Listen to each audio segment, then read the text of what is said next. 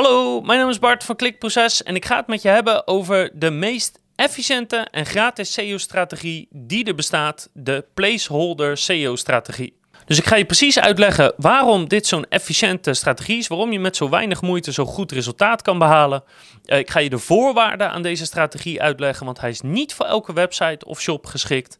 En ik ga je natuurlijk uh, wat voorbeelden geven van wat testen die we hebben gedaan. En ik ga je precies uitleggen hoe je dit zelf kan implementeren als het geschikt voor jou is. Dus als je een SEO-strategie wil hebben die heel effectief is, die gratis is en het enige wat het vraagt is een beetje geduld, dan is dit helemaal perfect voor jou. Welkom bij Klikproces met informatie voor betere rankings, meer bezoekers en een hogere omzet. Elke werkdag praktisch advies voor meer organische groei via SEO, CRO, YouTube en Voice. De placeholder SEO-strategie is de meest efficiënte SEO-strategie die ik ooit ben tegengekomen en die we zelf binnen Klikproces hebben ontwikkeld. En de reden dat deze strategie zo efficiënt is, is omdat je eigenlijk met heel weinig moeite best wel goede resultaten kan behalen. Want in feite, wat deze strategie inhoudt, is dat je bepaalde dingen gaat testen. En zodra er uit zo'n test komt dat iets goed gaat, dan ga je dat opschalen. En op die manier kan je met relatief weinig moeite uh, zo snel mogelijk resultaat behalen. Maar er zijn wel een paar voorwaarden aan deze strategie. En de belangrijkste voorwaarde is dat je al een website of shop moet hebben die al een tijd in de lucht is en al wat autoriteit en relevantie heeft binnen een bepaalde niche of branche. Dus deze strategie is absoluut niet geschikt voor nieuwe websites. En waarschijnlijk ook niet voor websites die bijvoorbeeld een jaar online zijn. Nee, je moet echt al een bepaalde status hebben. En het liefst dat je ook wel een flinke lading aan backlinks moet hebben. En waarom dat zo is, dat zal zo duidelijk worden. Maar als je dat niet hebt, dan verwacht ik niet dat deze strategie heel veel voor je doet. We gaan het namelijk uitbuiten dat je al een bepaalde naam hebt binnen een branche en dat gaan we eigenlijk proberen op te rekken. Dus hoe de placeholder SEO-strategie werkt is eigenlijk als volgt. Eerst doe je een behoorlijk uitgebreid zoekwoordenonderzoek binnen je totale markt of misschien binnen een stukje van je markt als jouw totale markt vrij groot is. Je doet een goed zoekwoordenonderzoek en die zoekwoorden groepeer je tot pagina's totdat je uh, maximaal 50 pagina's hebt uh, van, van zoekwoorden waar je graag op zou willen scoren, maar waar je op dit moment nog niet op scoort. Je hebt er nog geen pagina voor, je hebt er nog niks voor. Maximaal 50, maar het kan ook met 20 of 30. Voor die verschillende pagina's, en in dit voorbeeld hou ik het even bij 50, dus voor die 50 verschillende pagina's ga je een hele kleine pagina maken en die ga je online zetten en laten indexeren. En het enige wat je op die pagina zet is heel simpel. Wat is dit precies? En waarom is het belangrijk? Met daaraan gekoppeld één afbeelding. En dat is het. Dat zet je op al die verschillende pagina's.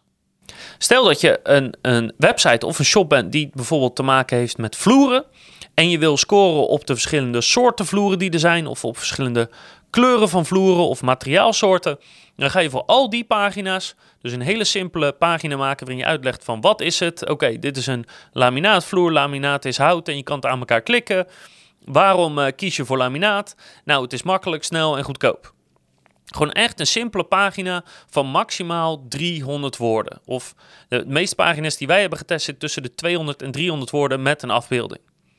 Nou, de zoekwoordverwerking op die pagina's is eigenlijk gewoon heel standaard. Dus belangrijke zoekwoorden in je SEO-titel, in je H1-tag, uh, in je inleiding en misschien nog in een H2 als je die op je pagina hebt. Dus eigenlijk gewoon heel basic. En het kan zelfs voelen als best wel een beetje stuffing, zeg maar. Dat je best wel wat zoekwoorden hebt in die paar honderd woorden. Dat geeft niet. Voor deze strategie is dat prima. Je gebruikt ook je belangrijkste zoekwoord als uh, bestandsnaam en alt-tag van die ene afbeelding die je op de pagina zet. En als allerlaatste zorg je ervoor dat je al die verschillende pagina's intern met elkaar linkt. Want als het goed is, vallen die allemaal binnen dezelfde structuur, binnen dezelfde silo, binnen dezelfde categorie. Dus die kan je met elkaar verbinden. En dat kan ook bijvoorbeeld heel simpel zijn doordat je onder die paar honderd woorden zet. Hè, um, uh, alternatieven op een laminaatvloer. Nou, PVC, uh, vloerbedekking, uh, weet ik veel wat je allemaal hebt. Dus je moet echt super simpel denken. Want deze tactiek gaat om snelheid. Je moet snel pagina's kunnen maken en online kunnen zetten. En het gaat niet om kwaliteit en goed. Nog niet. Als we uitgaan van 50 pagina's, dan moet je dat binnen een week, moet je dat dus allemaal kunnen regelen. Zo simpel moet je echt denken. Al die pagina's laat je indexeren en vervolgens wacht je af. En ga je gewoon kijken wat gaan die verschillende pagina's in Google doen. En dat wachten, dan moet je echt denken aan minstens acht weken. Dat je echt even die pagina laat binnenkomen en afwacht wat die precies doet. Nou, en dan zal je merken, als je al een bestaande site hebt met best wel wat backlinks, et cetera, dat die pagina's het beter gaan doen dan je misschien in eerste instantie zou verwachten. En we hebben dit getest en bij ons kwam uh, best wel een leuk gedeelte, kwam gewoon echt in de top 10 terecht van Google. Maar de meeste zitten ergens op pagina 2 of 3. Dat, dat is waar de meeste pagina's zijn geëindigd van de 30, 40 pagina's die we getest hebben. En een enkeling, volgens mij een stuk of drie, die rankt er gewoon helemaal niet. Dus die kwamen ergens in de top 100 terecht. En ik zal even een paar voorbeelden laten zien van de testsite die wij hebben gebruikt. Dus ik zal even een screenshot laten zien en dan zie je dat we behoorlijk wat posities hebben in die top 10. Ik moet wel zeggen dat de meeste aan de onderkant van de top 10 zitten, dus zeg maar 6, 7, 8, 9. Maar dat, ja, terwijl we er eigenlijk geen moeite voor hebben gedaan. En als je dit totale volume bij elkaar op gaat tellen, en dit zijn er, dit zijn er maar een paar, er zijn er nog veel meer die scoorden, dan kom je toch op serieuze zoekvolumes uit. Voor amper werk. En dat maakt deze strategie dus zo effectief. Je kijkt gewoon wat het goed doet en dat ga je opschalen. En dat dus allemaal voor zeer minimaal werk.